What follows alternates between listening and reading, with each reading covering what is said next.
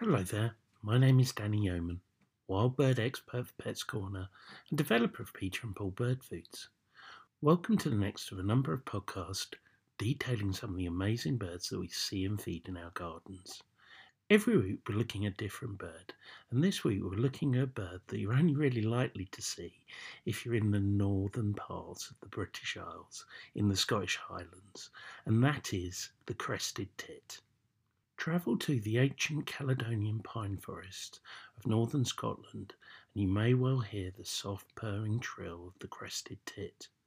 Although crested tits are quite common and widespread in continental Europe, in both broadleafed and conifer woodlands, in the UK they're confined to central highlands of Scotland, where they live almost exclusively in mature pine forests with a dense understory of heather and a plenty of dead trees where the bird can make their nest. Their best known population is in Speyside, where the woods around Loch Garten, famous for their nesting ospreys in spring and summer, are also the year round home for a thriving population of crested tit. They are a delight to watch as they perform acrobatics among the lichen covered pine twigs or probe the bunches of pine needles for insects. The best field character is in their name. So, as the only small British bird with a crest, you shouldn't find them difficult to identify. If you have any doubts, look for a black line bordering a frost grey face. Crested tits usually breed in hollow tree stumps, although a pair has been spotted in an old red squirrel dray. By late April or early May, the female has laid her clutch of five to six eggs, and by early June, young birds are roving through the pine woods with their parents. But crested tits don't usually travel far, which may explain why they are absent from many apparently suitable areas of pine forest elsewhere in Scotland. Sightings south of the border are very rare indeed, and the handful that have been seen in southern England may have been wandering birds from France or the Low Countries, which are marginally less sedentary than their northern counterparts. So, if you do live next to their Caledonian pine forest homes in Scotland, you do have a chance of tempting them into your garden with food. They enjoy both Peter and Paul mealworm mix and Peter and Paul in full song, but Peter and Paul mealworm suet would be their absolute favourite. If you don't, well, it's certainly worth making a special effort to visit the woods around Loch Garten. You won't be disappointed. There is nothing more beautiful than seeing these little birds in their highland home. Maybe go from mid March through to the end of summer, you can also watch the sensational ospreys that make their lake their summer home. The crested tit is the second smallest of our true tits, only 0.5 of a centimetre longer than our coal tit. The long-tailed tit is smaller, but not actually a member of the tit family. Actually, they're in a family of birds all of their own.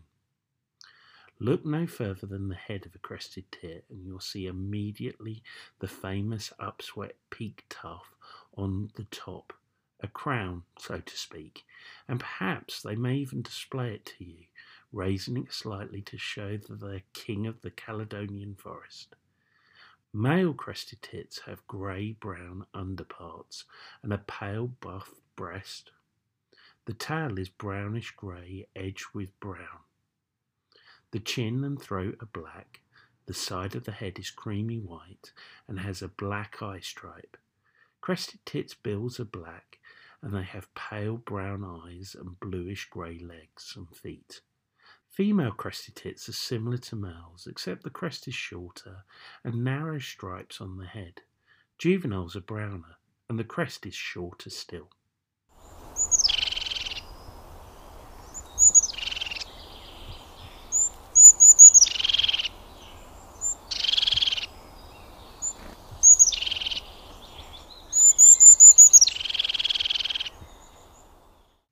The crested tit's call is somewhat soft and bubbly trill that, when repeated, becomes the bird's song.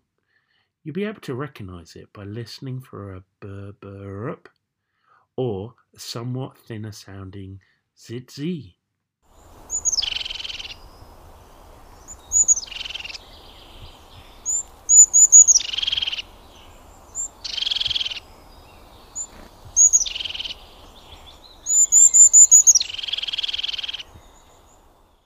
Crested tits are monogamous, and the pair bond lasts a number of seasons. Courtship consists of a special fluttering flight by the male, which goes on to chase the female through the high conifer branches.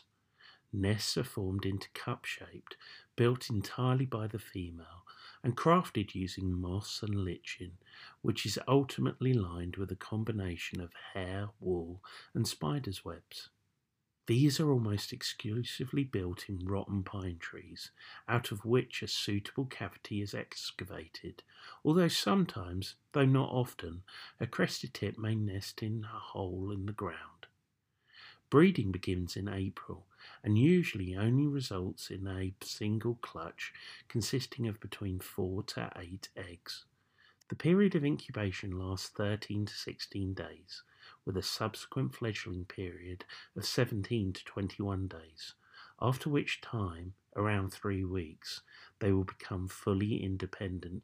The eggs are glossy white and speckled with purplish red blotches. They are tiny, roughly 1.6 centimeters by 1.3 centimeters. Crested tits feed mainly on invertebrates, including caterpillars and pine seeds doing so while clinging to the sides of tree trunks and hanging from branches. Some of this food, such as moth larvae, is hoarded extensively in autumn to prepare for the possibility of scarce food supplies during harsh winter periods. As far as being a garden bird, if you're lucky enough to live close to where they live in the Highlands of Scotland, and if you're lucky enough to receive a visiting crested tit to your garden, it's advisable to put out foods that include insects. Good choices would be either Peter and Paul mealworm mix, Peter and Paul in full song, but best of all would be Peter and Paul suet. Suet bird food has to be worth the peck. Birds lead busy lives and the amount of time it takes a bird to land and peck it has to get a bite that's worth the effort. However, some cheap suet products are not what you would call great and can, and indeed do, have up to 20% fillers in them, which can be anything from sand, chalk dust, or even glue. That's why I wanted to ensure that at Peter and Paul we only supply the very, very best quality suet products. A product that's both safe and as nutritious as it could possibly be. So, why are my suet products so good? Well, let's start with the suet. Suet is the most nutritious of all ingredients, so it stands to reason that the more suet a suet product has, the better it is. Peter and Paul suet products contain as much as three times the suet levels of other top brands. That said, the more concentrated and higher quality the suet is, the better it is for birds also. Peter and Paul suet products contain only 100% human grade edible beef dripping, which happens to be a denser form of suet and therefore has the highest payback in calories per gram. To put it simply, the more suet and the better that suet is, the more birds you're likely to get into your garden. Peter and Paul suet products also contain an exciting ingredient, spirulina, which has proven to be a fantastic supplement highly beneficial for our feathered friends. Spirulina is basically an edible blue-green microalgae that grows naturally in lakes. Spirulina makes their plumage glossier, intensifies their natural colour, improves their health, and it also increases their fertility many folds. Basically, it's wonderful, and what makes my suet products that extra special. Just getting back to crested tits, in Scotland there exist between 1,000 and 2,000 breeding pairs in total. This number can inflate to as many as 9,000 birds over the winter period due to migration from other parts of Europe. Interestingly, there are vastly more crested tits in mainland Europe than the UK, and the distribution is considerably wide, from the Iberian Peninsula, stretching through the northern, southern, and central bulk of Europe, through Turkey and into Asia. Intensive felling of woodland in Scotland during the 17th and 18th centuries drove the crested tit into a small area of the highlands. But now, Because of reforestation, the species is moving back into areas from which it was once lost. The advance is a slow one. The crested tit, living mainly on insects picked from pine and sometimes taking the seeds of conifers and juniper berries, has never been recorded as breeding outside of Scotland, and even there its nesting areas are limited to pinewood in the Highlands, with a spread in recent years to borders of Aberdeenshire and the eastern part of Sutherland. All the more reason to feed them right in our gardens. Whether you live in the town or country, you can help look after crested tits and other garden birds by providing a wildlife friendly garden that includes food and having the very, very best foods available for them. Foods like Peter and Paul. For more information regarding Peter and Paul wild bird foods, please check out the Peter and Paul website at www.peter-and-paul.com or pop into one of our wonderful Pets Corner stores, and the nearest store to you can be found at the Pets Corner website at www.petscorner.co.uk. That's it from me. I hope you've enjoyed this look at crested tits. For further birds, please continue to check out the stream, and I look forward to speaking to you soon.